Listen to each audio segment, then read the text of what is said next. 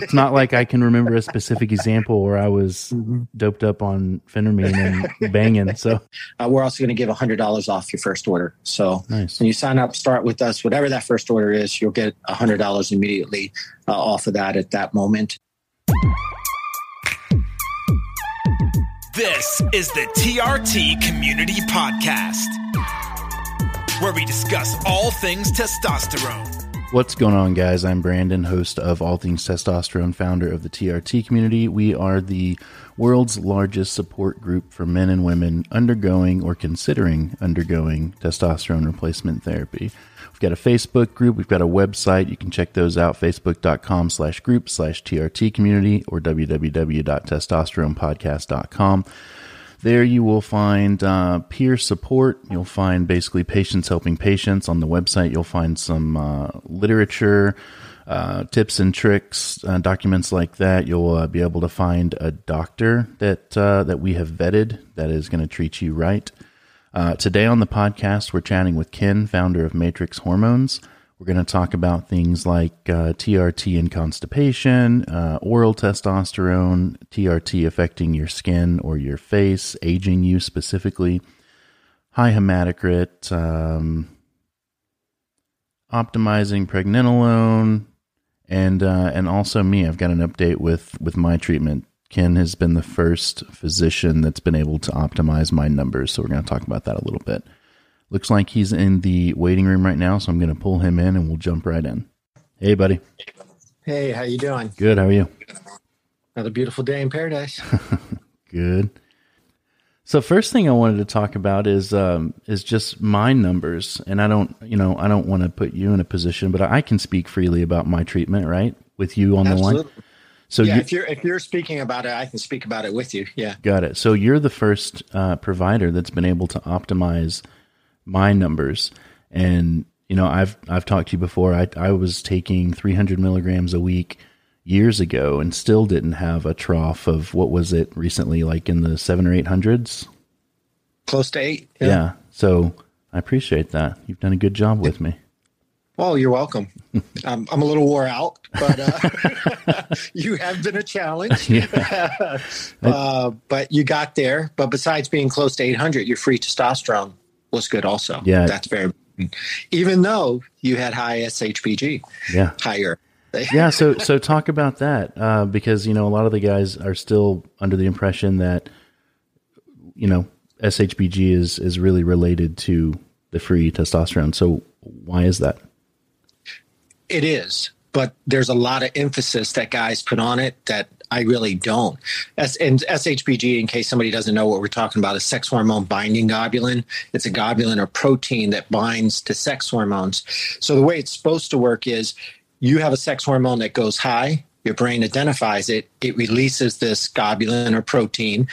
It's a dumb soldier. It doesn't just attack the one that's high, it attacks all of your sex hormones so the theory is is if your sex hormones or your SHBG is high, your free testosterone is going to be low, and if your SHBG is low, your free testosterone is going to be high.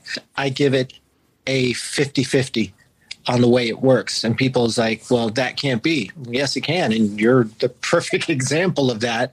Um, it's the way the actual protein reacts with our testosterone molecules. Uh, some people it binds better to, some people it doesn't. Uh oh. Hang on just a sec. Sorry about that. Sorry about that. My neighbor was trying to give me some mail, but it sounded like he was beating the house down. In fact, I thought somebody ran their car into the corner of my house or something. Well, you have an inexpensive alarm system because yeah. I would have been scared to come in with that dog. yeah, there's there's three of them around here somewhere. Oh, okay. Oh. anyway, so so essentially, what what we were saying is, you know, and I've been guilty of this too, and I've even spoken about it on this podcast about the logic that you know, have if you have high SHBG, you need to take uh, take a massive dose, one dose a week of testosterone. If it's low, you can get away with the multiple smaller doses throughout the week. But that's not the case, and you're saying dumb soldier. Yeah, it, it's a dumb soldier that attacks all your sex hormones. Let's just say your estrogen was high. Um, y- your brain sets this binding globulin off. It just doesn't bind the estrogen. It will bind all of your sex hormones, testosterone, progesterones, and things like that. Um, you know, because some people say, well, hey, if you have a high uh, sex hormone like estrogen, it's a good thing. It's trying to protect you, but not when it's binding all the other ones that are good. The problem is, is the way it attaches to the testosterone molecule. There's some other factors that get in there, but um, everybody is unique and different on that. And like I said, I would give it a 50 50 as far as the SHBG, how it affects somebody, meaning how accurate it is. You know, if you didn't have a free testosterone and you just looked at that, you would say, oh, okay, he, he must have a low free testosterone because his SHBG is high. Yeah. You're taking a 50 50 guess on it. Um, you know, to me, as long as I have the free testosterone, that's all that's important. Yeah. Uh, naturally, if your your free testosterone's low, what are we going to do? All the same things we would do for SHBG because it does other things with allowing you to free up those testosterone molecules. Uh, some of those are uh, boron uh, is the most popular, but getting your vitamin D up, um, zinc uh, is very good. Raising your testosterone levels, you know, because some people say, "Oh, well, I'm only 400. Look how low my free testosterone is," but they don't realize the process of taking TRT and raising that number, the way your body processes it. A lot of times, the free testosterone will come up uh, on its own. Okay. Is there any is there any marker that you can look for to determine how the SHBG may affect somebody's free T? Not that I know of. Just kind of a that- shot in the dark. Yeah, it, it really is. That's why I tell guys don't put as much emphasis on it. Don't chase it as much. You know, if somebody's like, oh, my SHBG is, is slightly high. I got to take all of this stuff and do all of this stuff. If your free testosterone is high, why why do you care? Yeah. If it's binding your estrogen, that's not a bad thing. Um, so uh, I don't put a lot of emphasis on mainly look at what the actual free hormone is itself. Gotcha. Okay. And that's yeah, that's good to know. And if they're still not following what we're saying, I am one of those that has the high SHBG, but I'm doing well on three injections per week, which is kind of opposite of what you know everybody tends to think. So I've got this question here. Um, I can't remember who sent this one in, but this is this is not my question. This is from a, a listener. Assuming you're taking in plenty of water and fiber and have a clean diet, and he went he went into detail about his diet, but it you know looked great. Uh, could TRT cause constipation issues?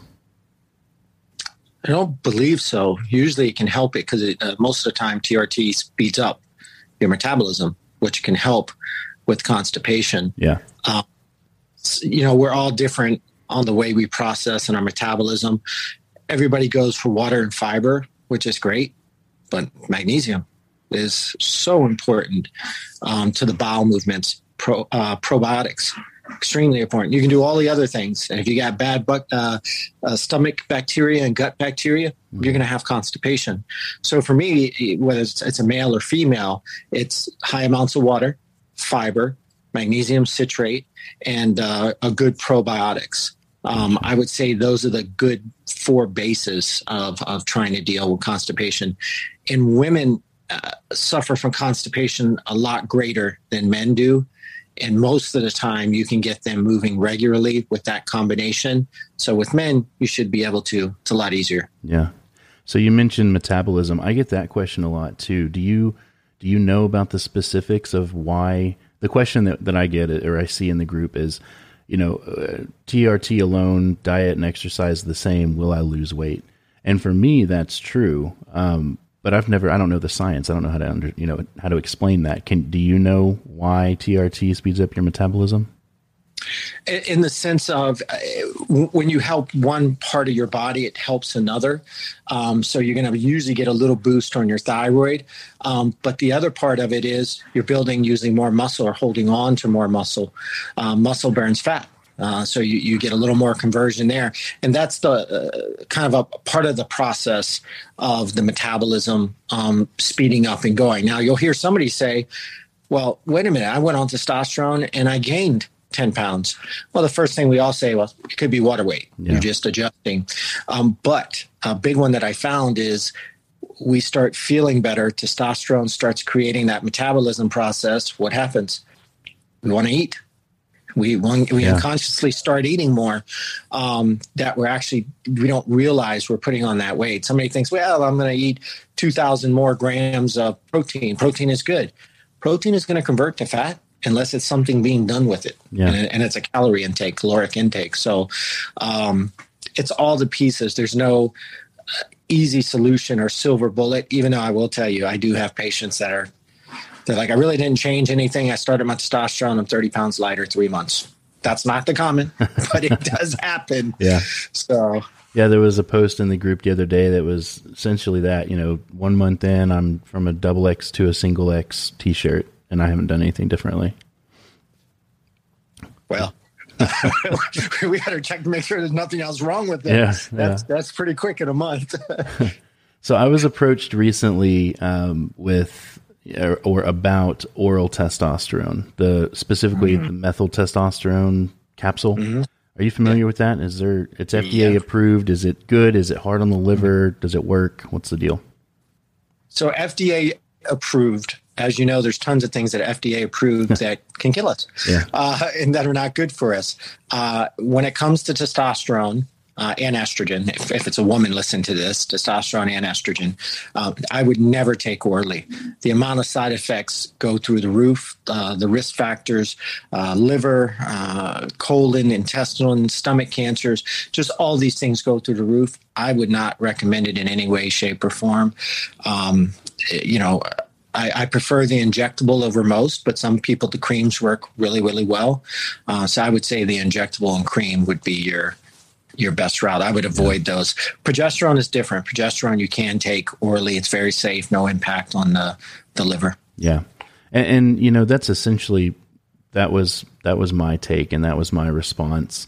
Uh, and I don't I don't want to say too much, but I basically the way I understand it, the profit margins on the capsule are way absurd. So for the clinics to not be prescribing a capsule, it kind of is a red flag to me, and it, says you know that's not the way to go. You know what I mean? Yeah, definitely. Um, I think the only thing that has a bigger prof- profit margin than those type of capsules is pellets. Yeah, yeah, Pellets is, is you're not paying anything for those pellets, but the amount of money you're paying is all for the time that physician, that 15 minutes he took, Yeah. uh, is pure profit. It's pure profit. That's why the pellets have exploded and they're pushed so heavily. I don't care for them because of the spikes up and down and, and having, you know, to have them inserted constantly, the cut, the scar tissue, the possible infections. Uh, in men, we have to use a big, you know, pack, I would say, multiple pellets. Um, so I just don't like, I don't like them for men at all. Women, I still don't like them, but men is just horrible. Yeah, and, and you know, a more concise way to say that, um, what I was saying is that if Matrix Hormones is not prescribing pellets or capsules, oral testosterone at you know 10x profit, then don't do it because if it was worth doing, you guys would be doing it. You know, all the other clinics would be doing it. If it's not something that that they're doing, Oh yeah, know it. and it's actually for those capsules is probably like 25x profit. That's ridiculous. It's so crazy. Uh, what about TRT or testosterone aging your face and or skin? Is that a thing? No, it's actually the opposite. It's anti-aging. That's been very well proven, very well studied the last 20 years for a lot of different things and risk factors in your body to slow aging. Um, what you have to be careful with is uh, we as men we're always told how estrogen is bad for us. Estrogen bad it's bad it's bad.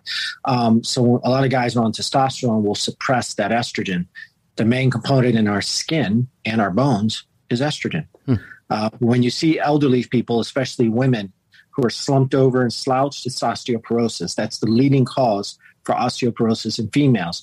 When you see an elderly person with very thin skin you can almost see every blood vessel and vein and it looks aged low estrogen. So, um, you know, can estrogen be through the roof be dangerous? Absolutely. My cutoffs are not what you see on the labs at 39 or 42, unless you're having symptoms. Don't get me wrong.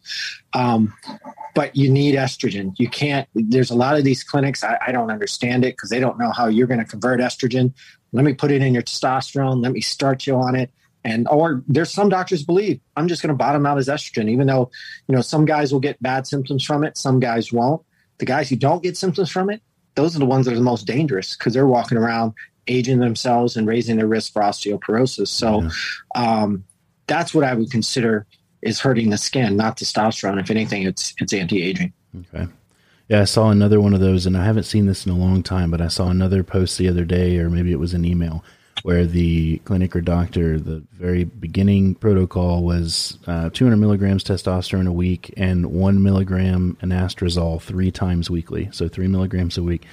And five or six mm. years ago, I used to see stuff like that all the time, but now it's much more rare. You know, I guess more doctors are catching on to the fact that you know, if any, three is way too much. But yeah, yeah it was another one of those. It's a lot. Yeah. But that guy in a research study. So. Yeah, right. Uh, we've we've gone over as, or, uh, hematocrit quite a bit, but besides donating blood, what's the best way you can manage high hematocrit symptoms, specifically at higher altitudes? I don't know if that would affect it or not. It would. Um, uh, my biggest problem are my patients in Colorado for two reasons very high altitudes and they don't have a lot of outlets for blood banks for getting rid of the blood or really? dumping the blood if I therapeutic uh, therapeutic phlebotomy draw script staying extremely well hydrated all day long along with good amounts of electrolytes if they're not taking any other medications they can use a grapefruit extract or some type of flavonoid that's a byproduct of it what's a uh, flavonoid flavonoid is is part of it. You see them in uh, polynoids, which come from plants, but um, they're like a fragment of the grapefruit that does some of the same thing you're seeing. In this particular case, that fragment is the main fragment that concentrates on trying to keep your hematocrit down. Um, it has less side effects than taking grapefruit extract, not quite as effective, less side effects, but I urge anybody who's taking grapefruit extract or wants to take that to keep their hematocrit down, which it can help, um, be very careful because it's one of the main ones you'll see. A lot of people come into emergency rooms, and it usually the biggest one we've seen it with was Cialis and Viagra. Yeah. Uh, you're coming in with a two day erection. uh, uh, it, it, amplifies a lot of things blood pressure medicines cholesterol medicines even certain other supplements just regular supplements it conflicts with mm-hmm. so always you can go online you can cross reference these things to make sure whatever you're taking if you're not taking anything that's fine but you know a lot of times we forget oh i'm going to take something now mm-hmm. always remember with grapefruit extract or some type of flavonoid from it there, there's a few different ones out there um, to be aware of that and be careful you know this is something that i don't know if it's if it's talked about enough, the the grapefruit, the, the contraindications there. I had no idea six, eight, nine years ago, however long it was, and then somebody brought it up uh, at some point, and I just thought, well, that that's absurd. What are you talking about? You know, you can't drink grapefruit juice. But then I've spoken to doctors since then that just the juice itself, you know, in an older patient, they'll say, hey, just avoid it. Don't drink grapefruit juice because if you're mm-hmm. taking any medication, you know, whatever, it, it's gonna. Nobody, nobody talk. We don't talk about that enough how that can really no. mess you up. So grapefruit juice, juice is not as powerful as the extract, mm-hmm. but with an elderly person, they're much more sensitive to things and yeah. it affects them more. So let's just say that that person is taking their blood pressure medicine. They don't think of it. Oh, I'm going to have me a big, you know, 12 ounce glass of grapefruit juice. They can increase the potency of that blood pressure, being more sensitive to it. But also a little blood pressure drop for you, you don't notice anything. Next thing they know, they're on the floor. Yeah. Um, so it is something to be uh, careful with. Um, as far as that goes, it is very something to be careful. I just don't think of it as a supplement. Think of it as a medication. It conflicts so much. Yeah. What about Naringin? This question specifically was asking about uh, is Naringin proven to be any help in lowering hematocrit? That's flavor. That's the one of the flavonoids. That's the Got main it. flavonoid of grapefruit. Um, is it as powerful as grapefruit? No, because it's a it's a it's a fraction of it or or a factor of it. Um, is it quite has is the conflict quite as strong as grapefruit extract? No. Does it work? A direct answer to the question is yes. It, it can definitely help. Just also once again be careful with it. Is it safer than taking the extract in in whole? It is safer than taking the extract, but it's also less effective. Yeah. So it's kind of anything that's less effective is usually safer. Sure. Um, so, you know, definitely it's uh, that, you know, drinking plenty of water is very important, donating blood regularly. Uh, if you're in an area where you can get a phlebotomy draw script from your provider, so you can donate blood a little more regularly if you need to, uh, regular exercise. Um, also, there's been a few studies now that I've seen doing microdosing, um, the smaller microdosing, meaning daily, when an insulin syringe. We're taking it all the way to daily now, but specifically doing it in the fat reduces hematocrit by 13 to 15 percent, or the conversion of hmm. hematocrit. Um, do I recommend giving it in your stomach? I don't. Most people have problems. I think you did it in your stomach and didn't have problems for a while. But, uh, you know, just anywhere you can grab a piece of fat and put that injection in, uh, and the more regular you do it, the more injections a week, you can get a 13 to 15%. People in Colorado, I would advise to do all of those. Yeah. so it's it's pretty tough because when you see them in Colorado taking nothing, they're already almost high normal. They're like yeah. they're sitting right there already. Do their bodies not adapt living there? They do. They adapt better. So, you know, the thing with it is, is then when they take testosterone, though, if you say, well, hey, they're going over the limit. Let's just say the hematocrit on this particular range was 51. I tell everybody, you're a little over 51. I don't, I don't panic. We just say, hey, let's be, you know, kind of proactive in keeping it from going too high. Mm-hmm. But I have cutoffs. You know, I don't like the SAM because then people push the limits. But uh, it, it's it's basically you have cutoffs just for anybody in general. Like if I said to you, doesn't matter where you live, this guy has a hematocrit of 16 or a hematocrit of 60 and a hemoglobin of 20. I think almost all of us would agree hey, that's pretty dangerous. Yeah. you know? yeah. So, uh, yeah, I, I, for people in Colorado, you know, exercising regularly, plenty of water, using a grapefruit extract if you're if you're knowing what medications you're taking, uh, and doing microdosing daily in the fat can help. So, and this is just I'm asking you to either speculate or let me know if you know of any studies. But if someone lived the first 30 years of their life of their life in Colorado, and then you know maybe they were a competitive athlete, and then they moved to Texas, would their I mean, their hematocrit would drop substantially, right? Over time, yes. But just with, with that move to From Texas, that move, yeah, yeah. It, wouldn't happen like in a week, but yeah. over time, that would come down. Okay. Uh, you know, now the variable is you didn't say if they were on TRT or not. Yeah. If they yeah. weren't on TRT, it would come down. If they're on TRT, it might not. But if all of a sudden you'll start seeing them donating blood and it's like, hey, why is this situation getting better? It's because of the altitude change. Yeah. Okay. Uh, what about pregnenolone? What's the benefit of optimizing pregnenolone? So pregnenolone itself turns into DHEA. It's like a precursor to DHEA without any of the side effects. Uh, DHEA, as you know, in your case, can can give acne. It can aggravate acne. It can give you more oily skin. There's not too often, but you'll get some patients who will have mood changes. They say they become very moody or aggressive or spaced out. So by taking preg- pregnenolone, you could optimize your DHEA, or you could take you know up to 100 milligrams of pregnenolone and then take um, you know low amounts of DHEA instead of taking higher amounts. By the way, I, I, hear this a lot of people saying, "Yeah, I'm taking 100 milligrams of DHEA." They really need to look at some studies. There's a lot of studies come out when you start passing 50 milligrams of DHEA. Besides side effect chances going up, uh, some cardiovascular issues and mm-hmm. some other issues that can come up. I, I, try to keep it under 25 milligrams. I definitely don't recommend over 50 milligrams. But using the pregnenolone first is a natural alternative. If you can't get the numbers up, then using low doses of DHEA to make it happen. Um, very pregnenolone. You look at different labs, and they're very vague with the numbers yeah. that you get. Um, I would say for me in general, you know, because we're always looking for optimal levels, I would say, you know, at least 75 or higher. Um, some labs go up to 150, 160. You'll see some labs anything below 200, anything below 100. I, I would say, you know, somewhere right around there uh, is a pretty good number, unless you're you're really pushing. If if you have bad acne and you can't take DHEA and you're trying to push that number, I would then push it to the very top to see what type of conversion you get. Okay. Yeah, this fella said uh, he's at 22 for reference. I would definitely push that up. Uh, but at the same time, is does he have a DHEA problem? you know, if you're not looking at the DHEA hormone, his DHEA hormone could be uh, very much. We see it sort of with ferritin and iron because ferritin is kind of a storage or precursor to iron. Um, if his if his DHEA is way up there, his body usually won't store as much pregnenolone and he doesn't need it. Yeah. But if, if the DHEA is on the bottom, then yes, you want to push that pregnenolone best as possible. My little cheap alarm systems are going off. You hear my dogs. Sound like Mine much smaller though. Yeah. yeah, they're much smaller. um, so I already mentioned once that, you know, I'm taking at this point 300 milligrams a week. Uh, I've done it before.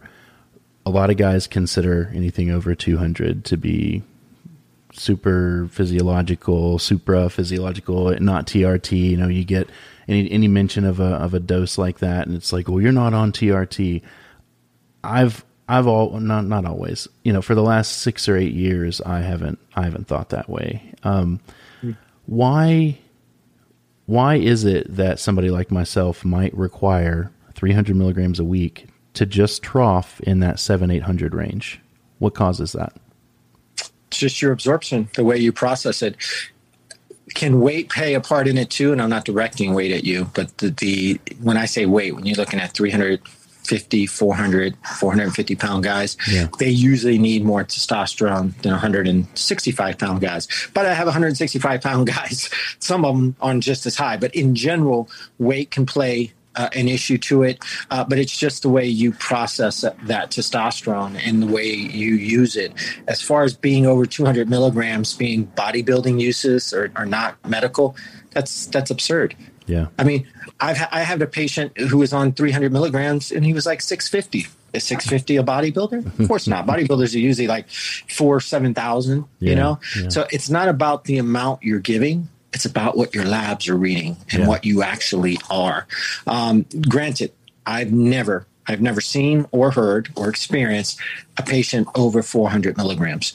I have some patients that come in and, oh yeah, my other doctor was giving me 600 milligrams to get the levels that I needed to get to, and I'm like, what levels were you you at? Because I, you know, it's probably well over 2,000. Yeah. So I, you know, there's only a handful out of thousands of patients I have. Um, maybe five that has to be between a 350 or 400 just to get to the same place you're at about 800 Yeah. of usable testosterone and we've tried different blends different oils different esters mixes it's just the way they are Yeah, that's crazy. Um, so if if you're still fatigued after you've got optimal, would you consider my my levels optimal at this point? That that depends on you do you feel optimal Just the numbers. I'll get to that part. The numbers are optimal, right? In you know, the beginning stage of optimal Yeah. right it, within the optimal zones so yeah, I would agree with that. And then you know, like you're accusing me. No, I'm still fatigued. I'm yawning right now during this mm-hmm. podcast. It's nap time. I'm tired. What do you look at next? So you want to start eliminating all of the hormones, the easiest things, the most common things you find. You're going to look at the thyroid, the DHEA, cortisol. You're going to make sure you're using all of your testosterones, some essential nutrients like B12s and uh, vitamin Ds, coppers, and zincs. So you start going down those lists of things. Once you go through those lists of common things that you're going to check hormonal wise and vitamin or mineral wi- wise, the leading thing I find is sleep apnea. Um, and a lot of people don't realize uh, testosterone improves your sleep. If you even had just the slightest or mildest sleep apnea, in 30% of the patients, testosterone can aggravate the sleep apnea and make it worse. You can't say, well, I'm going to get off the testosterone and then I'm going to have all of these other quality of life issues. You have to say, okay, I'm going to have to address the sleep apnea too. Now, if it's you know obstruction like something with your nose if it's weight those are the things you want to work on uh, but usually most of the time it's sleep apnea and then after that you get into more of the rare things that you don't see as often lyme disease lupus you know, epstein-barr just just more rare type diseases that you run into which is not often Yeah. Okay. What does does SHBG play a role in fatigue? only if it's actually affecting the free testosterone. I mean, if you were 800 of testosterone and only using three or 400, you're, you're not going to feel good. So SHBG only has a tie-in as if it's actually affecting your free testosterone to make you non-optimal or low on it. Okay. Uh, and the last question I've got just popped into my head, asking for a friend. For a friend, really? Yeah, yeah. For no. so, uh, half of a phentermine in the morning and half in the evening for two days, and then the absolute worst erectile dysfunction, n- no action at all. The that second day is that related? it wouldn't be common at all and you can never say no because there's a lot of unknowns when you look up phentermine you look up side effects um, it can have some impacts there but then there's this long list of unknowns because it affects people so differently um, so it is it is possible. It is possible. I mean, the best test is to just stop it and see if it comes back. Yeah, and my, then yeah, my buddy stopped it and had no issues, and also That- doesn't doesn't have issues regular. You know, aside from the, Regular- yeah, yeah. yeah, yeah, that's a sure sign that it was a phentermine. I wouldn't take that. He could try uh, phendimetrazine is a, a, a alternative to phentermine. Mm-hmm. It pretty much does the same thing. It just does it in a different way. And some people, like some people, the phendimetrazine, they're like, oh, I get a reaction. Phentermine is better, or vice versa. yeah. So he he could try that one and have a totally different experience. So clearly, we're talking about me here. I've also taken phentermine in the past and had no issue with it at all. But this time, it was just just for two days, and then just nothing. It was so bizarre. That's unusual that you've taken something in the past and then take it this time uh, and had a reaction like that. So um, it would be very uncommon. It would usually say that something in you has changed since then to now that the phentermine affects you that way. So now you're moving into more rarer categories that most of the time it's we don't know. Okay, maybe I'll try it again. Who knows? It, it made my penis just feel less substantial, like uh, uncomfortably so. You know, like where'd you go, guy? I think that's more like a loss of sensitivity where you're just not feeling it there as much. You Yeah. got to check, make sure, yeah, you still there, buddy? Yeah. Yeah. it- the desensitized thing, uh, same thing with the orgasm, this desensitization. What do we mostly see it in? People who don't use HCG. Yeah. When they're using testosterone, Yeah. there's certain people with the HCG, they'll get like, oh, I get delayed orgasms. They're different orgasms, desensitivities. I don't feel as much. Uh, erectile dysfunction, of course. So this is not affecting your testicles directly. It's mostly affecting your brain. So um, my assumption is something there is triggering this time. yeah. Okay. Cool. Good to know. That's all we got. Uh, you've got some some news from Matrix, right? Yeah, you know, we always try to do stuff for the TRT community. We're very thankful for your you and the podcast and the TRT community and all the patients. And we always try to run. I think we did some giveaways you did for a while and some different things. We always give a discount off the uh, initial appointments and follow ups. So, uh, starting with the broadcast of this podcast, running through to I think November 22nd. It's right before Thanksgiving. Uh, we're also going to give $100 off your first order. So Nice. when you sign up, start with us, whatever that first order is, you'll get $100 immediately uh, off of that at that moment. Um, just as a thank you. The holidays are coming up. We're probably going to run something else after that for December. Yeah. Uh, but this is the first thing we're going to do, just as a thank you to you and the community. We definitely appreciate that. Um, I'll uh, I'll mention that at the beginning of the this episode as well as you know the next one if I end up getting one out before then. But uh, just so they don't have to wait till the end to hear it, and then definitely make sure people know, send out an email or whatnot. And you know the only reason I stopped doing those giveaways is because Facebook was giving me such a hard yeah. time. So I wonder if we need to pick those back up, but just have them be podcast um, specific. You know, maybe we do some of them, give them away based on the podcast listeners because Facebook really screwed that up. I mean, I got I got blocked from Facebook, banned from Facebook for like a week. My my personal account from that. Yeah, I mean, maybe we can do the podcast, and then I don't know how. Maybe they email into you, "Hey, I heard it on your podcast today," and Yeah, and then and you know, I don't think they would block you if you announced, "Hey, I'm going to do some giveaways on my podcast," because you're not saying what you're giving away, what you're doing, anything right. on the, in the TRT community in in general. Yeah, Um, listen to my podcast for giveaways. I don't think Facebook should be able to flag you, but who, no, who knows? it's, it's- but uh, yeah, you know, uh, anything we can come up with, we're always trying to come up with just as a thank you to communities. Uh, a great set of guys.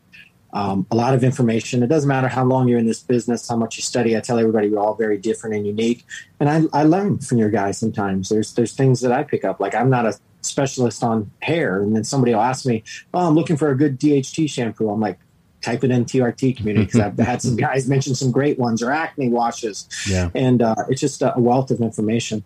yeah. We appreciate that. Thank you for listening to the TRT Community Podcast. You can find us online at facebook.com forward slash groups forward slash TRT community.